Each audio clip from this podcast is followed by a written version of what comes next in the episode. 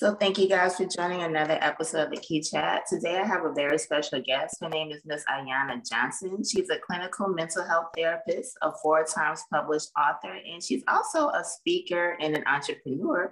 And she's written a new book, and she also has her first annual conference coming up. So we're going to be discussing mental health and also the wonderful things she's doing with her platform. How are you doing today? I'm doing well. Thank you for having me. Awesome. So I know um, you have a lot of good things going on with your mission. So I first wanted to talk about your platform. So just going through your information, it just mentioned that your mission is to bring mental health awareness to society, to heal our land, and to positively impact our world one community at a time. So what was your first love that connected you to mental health is something that I feel like in our community, we can't talk enough about. Like we definitely need to bring more spotlights to it. There's a lot of stigmas involved. So, what gave you the mission to be involved with it? So for me, like um, it really all started like when I was growing up, and I noticed like my dad, my uncles, um, a lot of my family members, they would go in and out of prison, and I'm like, okay, why do they come out and then they go back, come out and go back? And so when I would ask those questions, I didn't really get an answer. And so it kind of like caused me to be intrigued by mental health as far as criminal perspective. So ideally, I wanted to like be on the first 48 and be an investigator. So I went and got my bachelor's degree um, in criminal justice. And then I said I would go to grad school to pursue being an investigator. But the Lord took me a different way. Um, as I continued to pursue, I realized that mental health is something that's not really discussed, like you just said. Like growing up, I couldn't really ask questions because people would just kind of shove me away. So I'm like, okay, well, this is bigger than them just going to jail. This is like me wanting to understand why do people think the way that they do, and ultimately. The way you think is the outcome of your behaviors. So once I put that together, then I was like, okay, I need to go to grad school to be a clinical mental health therapist so I can actually diagnose people so they can know what's going on with them.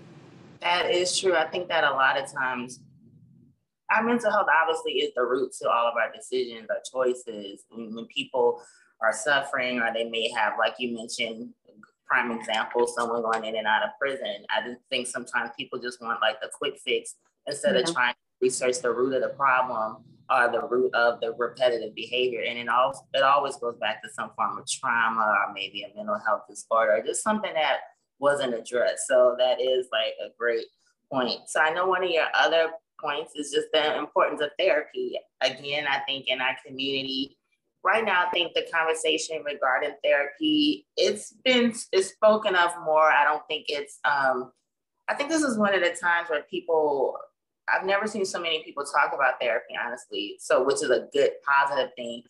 I still think there's still some stigmas involved in it, though. I know for people of color, it's getting it's less shame, I think, involved in people saying, hey, you know, I do speak to a therapist, but there's still that same naysayers, a group and beyond color who just don't believe in therapy. Or they just yeah. want to go to therapy like something wrong with you, you're crazy, or just all these, you know, particular things of nonsense. So for you, what is your point regarding the importance of therapy? And the second question is, in our community, how can we continue, I guess, to be more transparent so that we can break the stigmas involving therapy in our community? Okay, so um, starting with like the importance of therapy, I agree with you. I do believe that people are becoming a lot more vulnerable and open and honest. Um, however, they're not like, so it's almost like this is like a social media hot topic. I'm gonna get on here and I'm gonna say what I need to say. People are hurting, I'm hurting, but like the evidence to pursue um, therapy is not really increasing. So I think that um, with people like voicing it has increased to make it a thing again. But unfortunately, our culture teaches us, and I think this will go hand in hand with the second question. Our culture teaches us like just work hard, you know, F him, F her, do your thing, make money, you know, and it's like that is not the root of happiness. I need to, I got stuff I'm dealing with and I need to be able to talk about it. So the next question, like, how do you break the stigma by allowing your children, right, the next generation, to be open you know don't tell the boy he, he not supposed to cry. Don't tell the girl you know if she's going through something in high school with a guy you say date him all f him whatever. Like these these cursed mindsets that we have that is like in every family somebody got to be the one to say all right enough with this foolishness. This is the appropriate way to deal with it. Like tell me how you feeling. Yes that hurt you. It's okay. Cry. Talk about it so it starts in the house, in the um, in the home. And if you don't have children, utilize your spouse to do it. Like be able to be that person for your spouse that can come to you and they feeling emotional, they're feeling discombobulated, they're not happy based off of things that they've dealt with in the past, and be the one to encourage your family member, like you need to go talk to someone. So I think that's what's gonna like just us putting the initiative behind the approach of just saying something's wrong with me, like taking that next step is what's gonna like break that stigma. You hit a lot of points, and that's just one of so many points that you hit. First of all, with social media, of course, a lot of people hop on the things because it's trendy. So of course now it's trendy to say something positive about therapy. So you got a whole bunch of people posting memes and talking all this yin yang that have never talked to a therapist, unfortunately, you know, or they don't even know like the importance of therapy in general, meaning like I've seen people say, hey, well, you know, I tried it only because, you know, it's a hot topic on social media. So they're like, oh, I tried it and I hated it. And it's like, I've personally had conversations with people sometimes. I'm like, okay, well, what type of therapist did you choose? Oh, well, they were blah, blah, blah. And it's somebody that they wouldn't even relate to normally. So it's like, why would you choose a therapist just to choose one? Like you didn't even do any research or take time, you know, because again, it's trendy now. So they didn't value the importance. So it's like, well, you just devalue yourself, you know, on something that really is very beneficial, you know. So that's the only negative thing I think about when things become trendy, you know, people don't they want to just do it just to say they did it. Yes. They don't personalize it personalization is so important, which is very hard to do in the world we live in today, to be honest. It takes a, another level of bravery, another level of sacrifice, another level of consistency to be able to say, okay, I'm gonna do away with that stuff for a moment. I'm gonna do, do a fast from social media, or I'm gonna, you know, kind of personalize my own life and see what I need to change about myself and write some realistic goals nobody, you know, I'm not gonna say nobody's doing it, but it's not trendy. It's not you know, popular. So it's a struggle and I get it, but that's what it's going to take. Right. And another thing that you said that was important is just generational curses, of course, in families, especially families of color. There's still some families now, like you cannot say that you're depressed. You can't say that you have anxiety. It's like, what is that? Or yeah. you're of not being a good Christian. You know, a lot of our generations, we have religious ties. So, like, if you say you're depressed or you're going through something, they look at it like, well, you must not be praying enough or you're doing something wrong in that religious aspect, you know. So, that's it's just so vital what you said just about the Black family experience, you know, and therapy and mental health and just generational things. Sometimes it's like there's always, like you said, that one person has to say something. However, it's not easy when you may be in a role of being that generational curse breaker, the person that's like, we need to talk about this. Because that's another thing in our families, too. I think we're conditioned that we're not supposed to discuss things, we're not supposed to discuss trauma. You're supposed to get over it, pray about it, and move on. And that's just not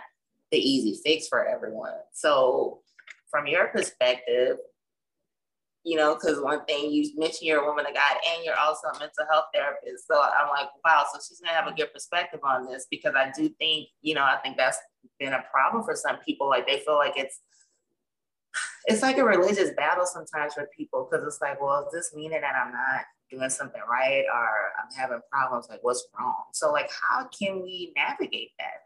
Like, how do we balance through that? Because some people really they punish themselves and they're like, okay, well, I must be doing something wrong. I'm not praying enough. Or, or like I said, some people believe religious wise, you should not go to a therapist.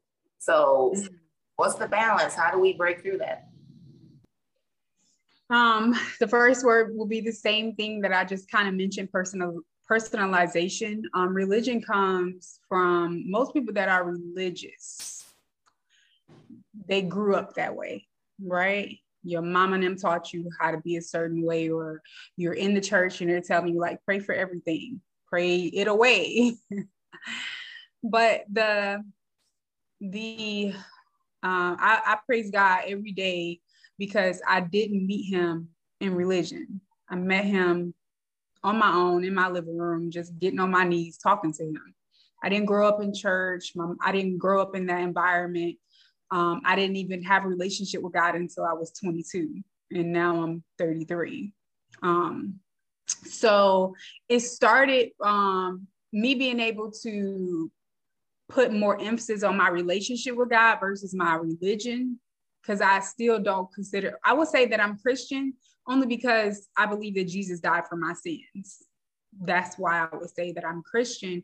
However, you don't have to follow any laws if you have a relationship with the one who created the laws. So I'm not saying don't follow the Bible but you don't have to necessarily feel so convicted by the church or convicted by other people, family members, elders, if you have a relationship with the source yourself.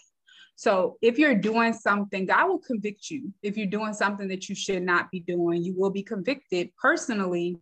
And then you'll know what changes you need to make based off of your relationship with Him.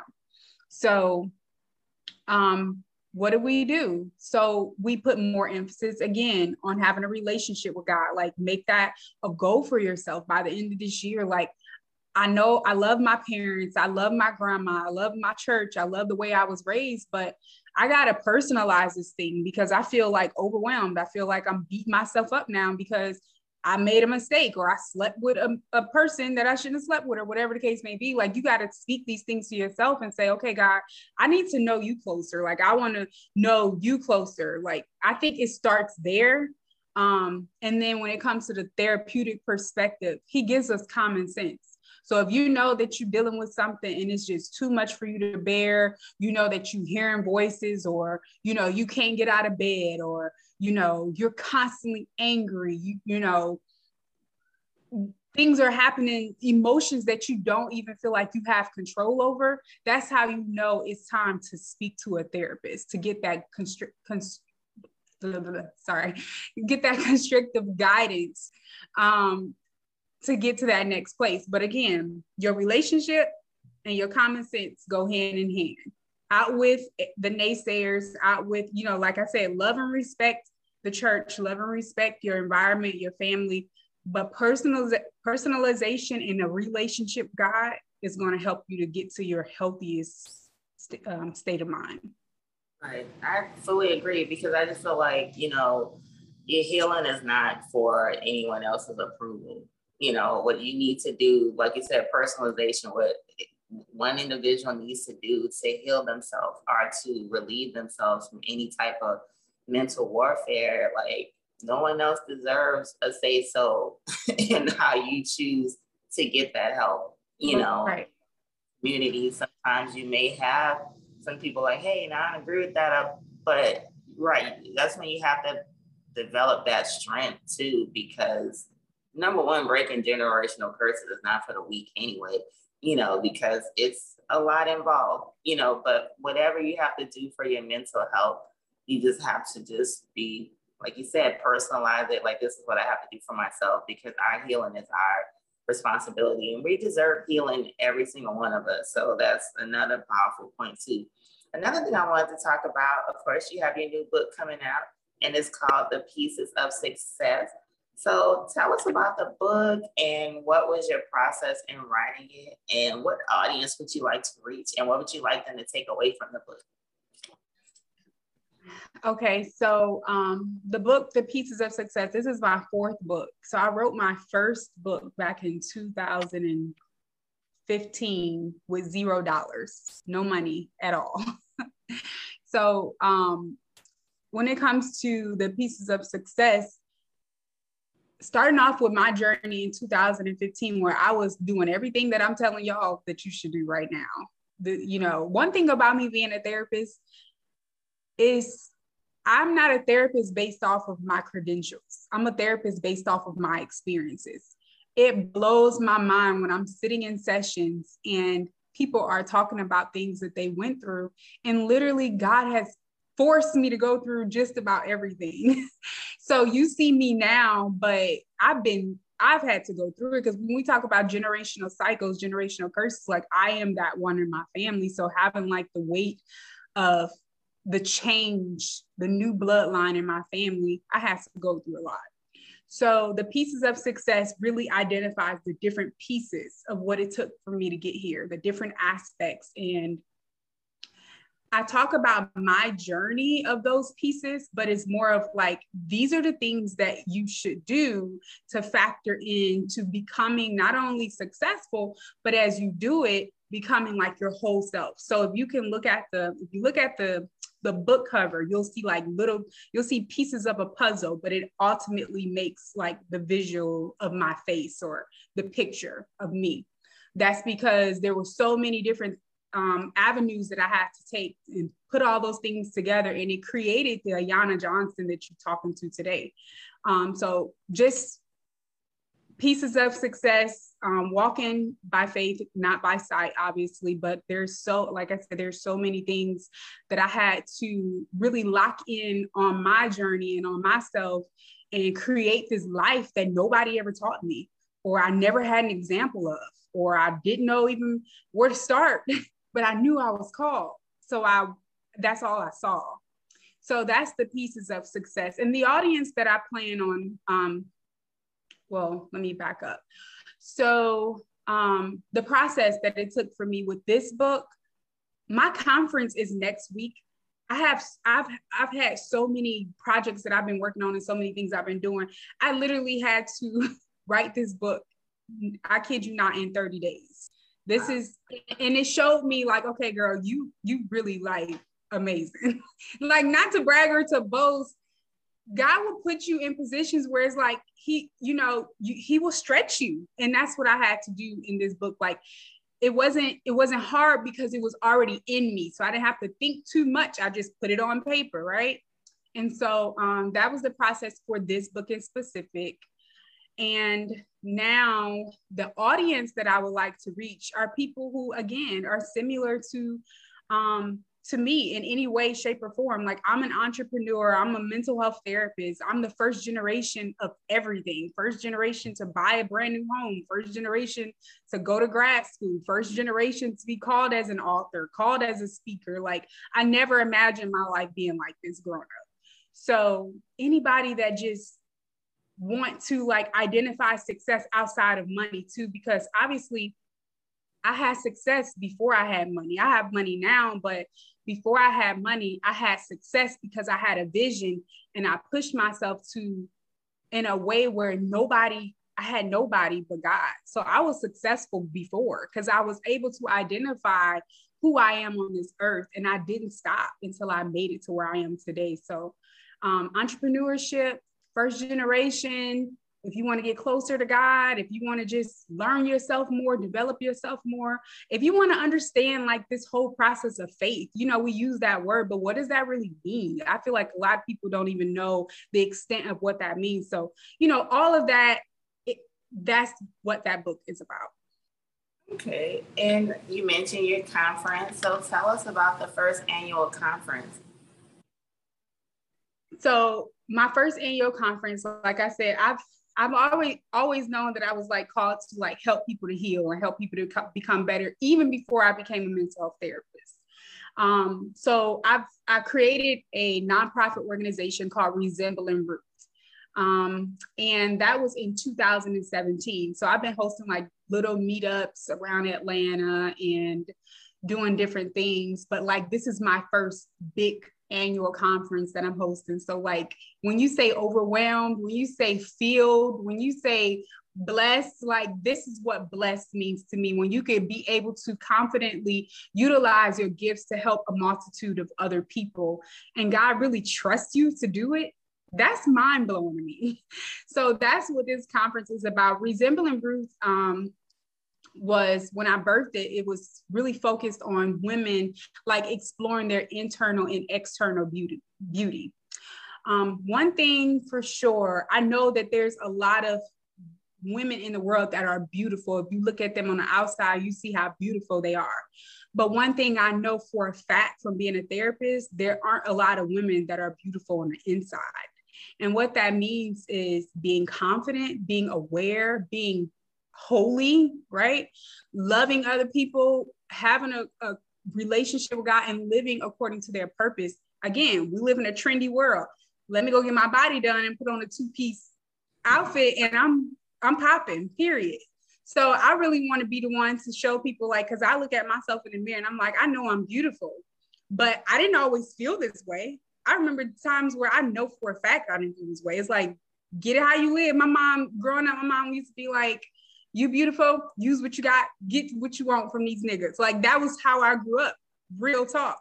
So being able to be in position now where I'm like, okay, I know my worth, I know my value. I'm not settling for somebody because of the amount of money that they have. I'm not settling because it looks good. Like I could have been married out here in these streets, but I, I'm choosing not to because I know the man that God has that I'm, you know, that I'm purposed to be with, and it's it's gonna take that takes you know a lot of qualities. So I don't know. It's just you know, that's what resembling Ruth is about. So, resembling Ruth, the biblical story of Ruth, her confidence, her boldness, her faith, her heart, right? And her perception for life. That's what it is. Well, last my last question, which ties into what you just said, we do talk about self love on this platform. So, and you mentioned, you know, people loving themselves on the outer, but may not be able to love themselves on the inside. And also what you touched on with, you know, I know again we talked about trends. For some people it's trendy, you know, to get surgeries and things like that, you know. but just loving yourself at the stage you're in, outer and inner, sometimes is hard for people. So how do you define self-love and what role has self-love played in your life? But you touched on that already for the most part, but definitely how do you define self-love? So, and, and, let me put this disclaimer out there. There's nothing wrong with getting surgery. You want right. to get a tummy tuck and look beautiful? Girl, do it. I right. just need you to feel the way that you look, right? Um, so how do you how are you able to like um, explore self-love and to be able to determine if self-love if you have it is when you can walk this earth you can leave out your house every day right and you can walk this earth and you can be very confident in every foot every step that you take. Does that mean that you know your path and you know what you're supposed to be doing? No no no. What it means is like i know why i was born. I know why i was born. I know the people that i'm supposed to impact. I know what i deserve and i'm never going to settle okay? Yeah i could get my my body done and it looks good but trust and believe sweetie this don't make me you know i know who i am. Like so being able to um and not settle. It's it's easy to settle when it gets hard but those who are um worthy within their own right and they understand the quality of the being that they are they understand the existence that they have they will never settle. You you will never settle. I have friends that's married. I have friends that's single you know and we have these conversations all the time and not to just talk about relationships but it's like they commend me all the time like girl so and so you know tried or whatever you just rejected him. I'm like it's not about rejection. I'm never settling. I grew up watching my people settle. I watched my mom and my aunt settle. Like i don't I, I know my qualities and i know my worth but um, being able to just look in the mirror and be proud of yourself you mm-hmm. know that's self-worth. Yes definitely. Well this has been a great conversation. Thank you so much for just shedding your platform and touching on so many good topics. But before we go tell everyone how they can connect with you how they can follow you on social media and how they can get more information regarding your book and your conference. I know like it may be too late to attend it, but still give everybody some information because it's first annual. So I know it's something you're going to be doing again, definitely. Oh, for sure. Um, next year we're gonna hit another state. I know at the beginning of next year we are in Africa. I'm so excited. And then after that, um, I'm gonna take it to I um, we look in between LA and Houston, so in between the two um, for next for the second annual. But you can find me on www.ayana. That's a y a n a dash johnson.com.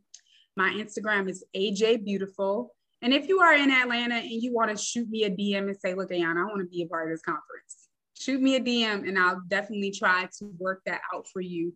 Again, that's AJ Beautiful on Instagram.